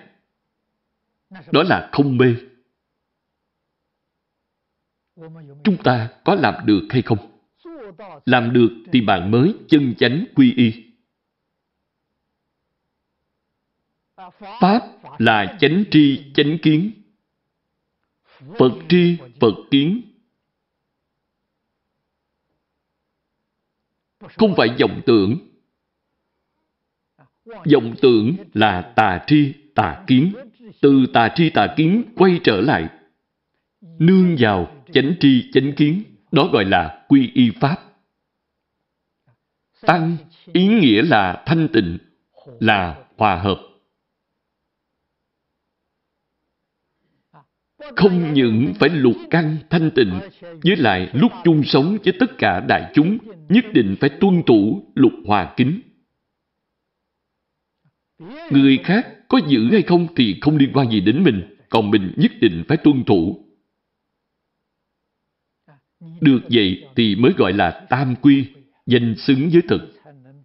Bạn mới được 36 vị thần hộ Pháp bảo hộ bạn. Nếu như chỉ quy y trên hình thức, vẫn mê mà không giác như cũ, tà mà không chánh, nhiễm mà không tịnh, thì một vị thần hộ Pháp cũng không có.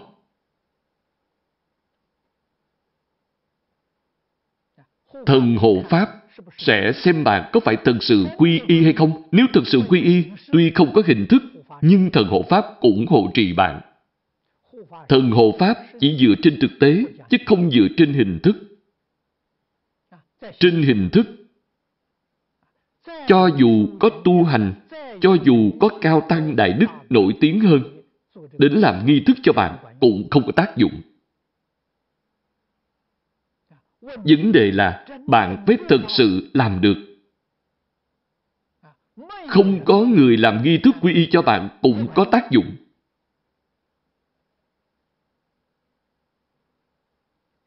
Năm xưa, lúc tôi mới học Phật, Đại sư Chương Gia đã dạy tôi như vậy. Đại sư Chương Gia bảo tôi học giới, làm được một điều thì bạn chân thực thọ một điều, không ở chỗ đăng đàn hình thức. Cái đó không dùng được.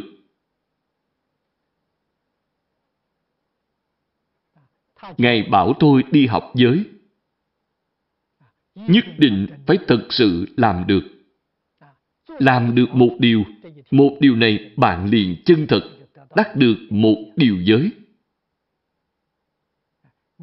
Bạn sẽ cảm được thần hộ giới bảo hộ bạn. Thọ giới trên hình thức mà không thể thọ trì, không thể làm được. Đó là phạm hết hai tội. Một là bạn phạm tội làm ác, hai là bạn phạm tội phá giới.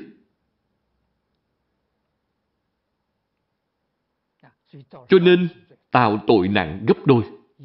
Nhất định phải làm cho được, hết lòng nỗ lực mà làm. Từng giây từng phút cảnh tỉnh chính mình. Cho nên ngày nay, đọc tụng Đại Thừa vô cùng quan trọng.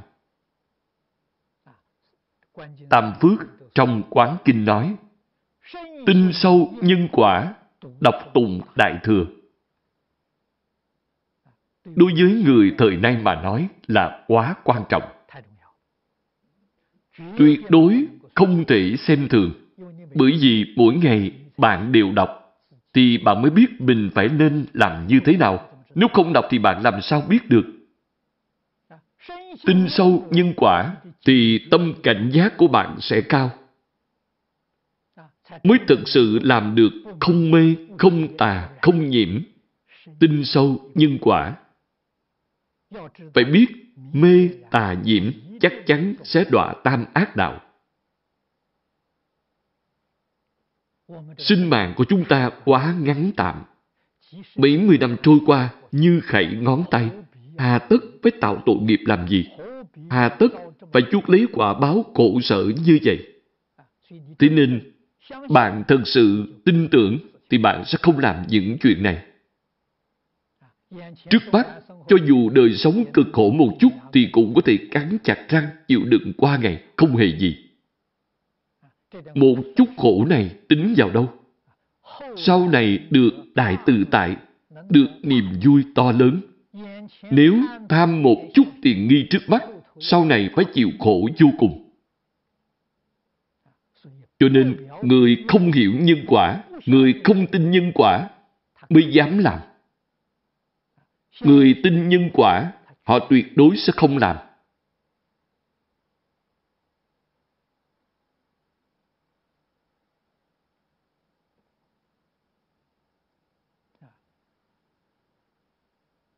Quỷ Dương nói,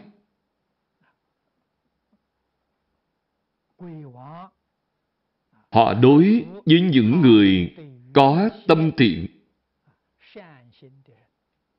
người làm việc thiện, họ dùng tâm thái như thế nào để đối xử? Ở đây, chúng ta hiểu được. Tâm thiện, hành thiện, thì ác quỷ cũng ủng hộ bạn. Sẽ không làm hại bạn.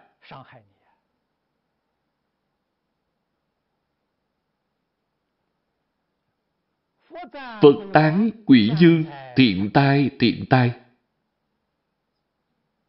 Phật nghe họ báo cáo xong,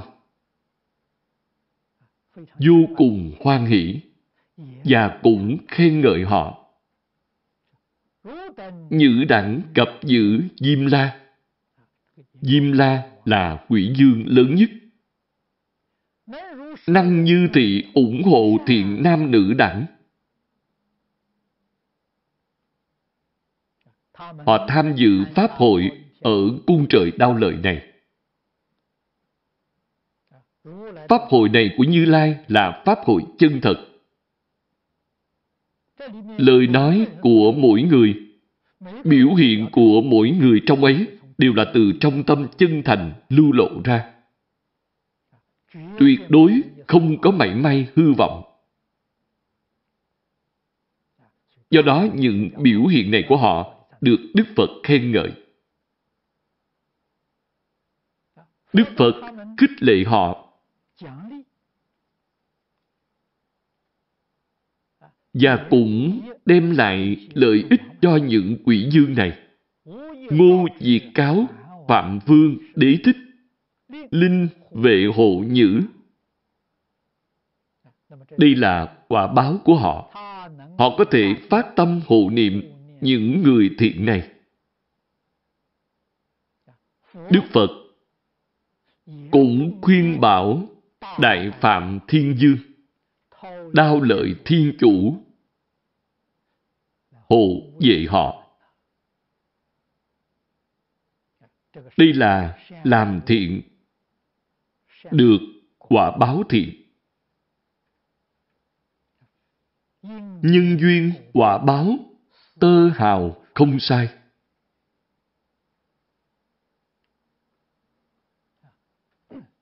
Chúng ta phải hiểu thật sâu đạo lý này. Hiểu qua loa không được. Phải hiểu thật sâu. Rồi sau đó bạn mới biết tu thiện. Biết được chỗ tốt của tu thiện, lợi ích của tu thiện. Nên bạn mới chịu làm theo. Sự việc bày ngay trước mắt chúng ta. Người thời nay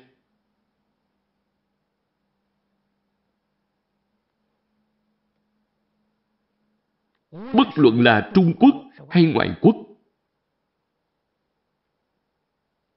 Có ai không ưa thích tiền tài? Đều bị tiền tài làm mê.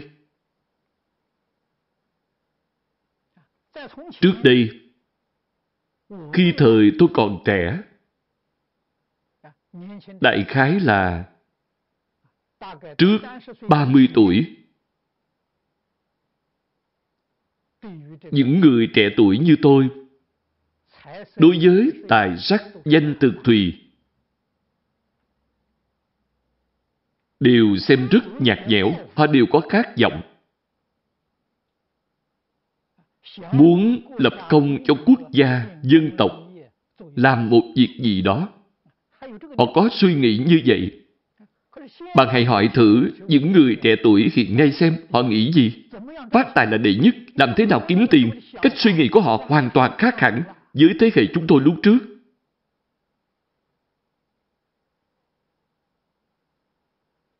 Đừng nói là hiểu chuyện. Trên 20 tuổi, hiểu chuyện rồi. Đầu óc mỗi người đều suy nghĩ làm thế nào kiếm tiền. Vào trường học, họ phải học ngành nào kiếm được tiền. Phải học những ngành này. Tương lai vào trong xã hội nhất định phải làm những công việc kiếm được tiền. Không kiếm được tiền thì không làm.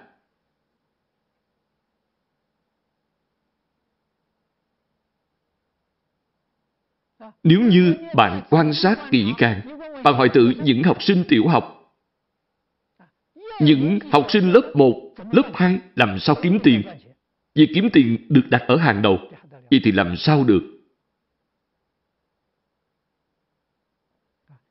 Đây là giáo dục hoàn toàn thất bại.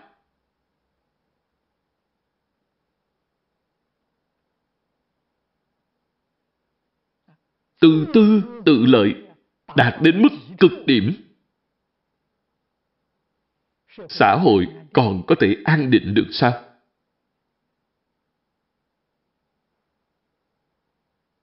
Mạnh phu tử có nói, trên dưới cùng tranh lợi. Quốc gia như vậy sẽ rất nguy hiểm. Xã hội hiện nay đích thực, từ trên xuống dưới đều như thế nào? Lợi được đặt ở hàng đầu. Đạo không còn, nghĩa không còn, lệ cũng không còn. Cái gì cũng không muốn, chỉ muốn tranh lợi mà thôi. Mỗi người đều tranh lợi, như vậy không phải sẽ đánh nhau dở đầu chảy máu hay sao? Xã hội hiện nay chúng ta xem thấy trong tin tức. Mỗi khu vực đều có bạo động, cướp giật. Làm gì vậy? Tranh lợi, tranh không được thì giật. Đều làm chuyện gì? Làm việc tổn người lợi mình. Câu tổn người lợi mình là sai rồi. Không thể nói như vậy. Nếu như mọi người đều nói như vậy, thì mỗi người đều làm việc tổn người lợi mình cả. Chúng ta phải sửa lại câu này cho đúng. Tổn người không lợi mình, tổn người là hại mình. Mọi người vừa nghe thấy tổn người hại mình, thì họ sẽ không làm việc tổn hại người nữa. Tại sao vậy? Họ sẽ không hại chính họ. Tổn người lợi mình thì không sao cả, giết thêm vài người cũng không sao. Mình thôi giàu có là được. Sai rồi. Tổn người chắc chắn không lợi mình. Không lợi mình vẫn là ở phía sau tương lai nhất định sẽ đọa tam ác đạo. Chuyện nhân quả trong Phật Pháp nói được rất thấu triệt, nói được rất rõ ràng. Thiếu tiền nhất định phải trả tiền, nợ mạng nhất định phải đền mạng. Bạn giết người thì tương lai nhất định sẽ bị người giết. Trốn không thoát. Bạn giết thêm một người giết thêm một chúng sanh, tương lai bạn sẽ bị họ giết thêm một lần. Ngay cả động vật cực nhỏ cũng không thể giết. Chúng có sinh mạng, chúng cũng có tâm sân giận. Bạn giết chúng, tương lai, khi chúng có thế lực, chúng nhất định sẽ giết bạn.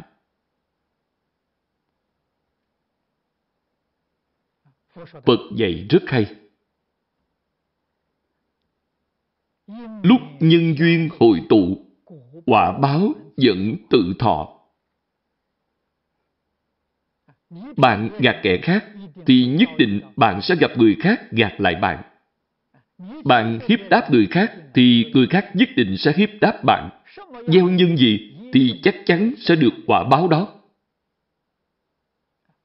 Chúng ta hiểu đạo lý này một cách sâu xa. Thì tại sao không làm người tốt? Tại sao không làm thêm việc tốt?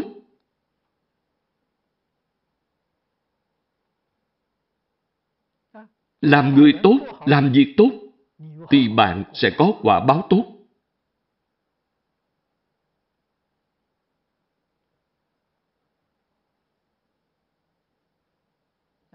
Việc tốt là gì? Tiêu chuẩn của việc tốt là gì? Nhất định phải đọc Kinh Đại Thừa. Thì bạn mới biết việc gì là việc tốt. Quả báo của việc tốt là gì? Việc tốt thực sự trong thế gian là sự nghiệp của Bồ Tát. Ngày nay, chúng ta thông thường gọi là Phật sự. Phật sự là việc tốt chân thật. Nhưng dùng danh từ Phật sự sợ người ta hiểu lầm. Phật sự là gì? Tụng kinh cho người chết gọi là Phật sự. Vậy thì đã lệch đến mức nào rồi? Thế nên hiện nay thuyết Pháp vô cùng khó khăn. Thường khiến mọi người nghe xong sinh ra hiểu lầm. Chữ Phật là phạn ngữ Ấn Độ dịch âm qua. Ý nghĩa của nó là trí tuệ, là giác ngộ. Phật sự chính là trong sinh hoạt thường ngày của chúng ta, hết thảy những việc làm của bạn đều có trí tuệ, đều có giác ngộ.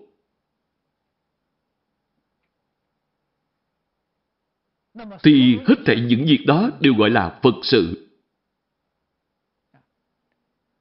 Chúng ta nhất định phải hiểu thật rõ ràng, tường tận những danh từ thuật ngữ này. Chúng ta đối với người, với việc, với vật đều dựa vào trí tuệ cao độ. Dùng lời nói hiện nay là dùng lý trí không dùng cảm tình. Cảm tình là mê, lý trí là giác. Khi xử sự đối người tiếp vật, chúng ta có lý trí, không dùng cảm tình.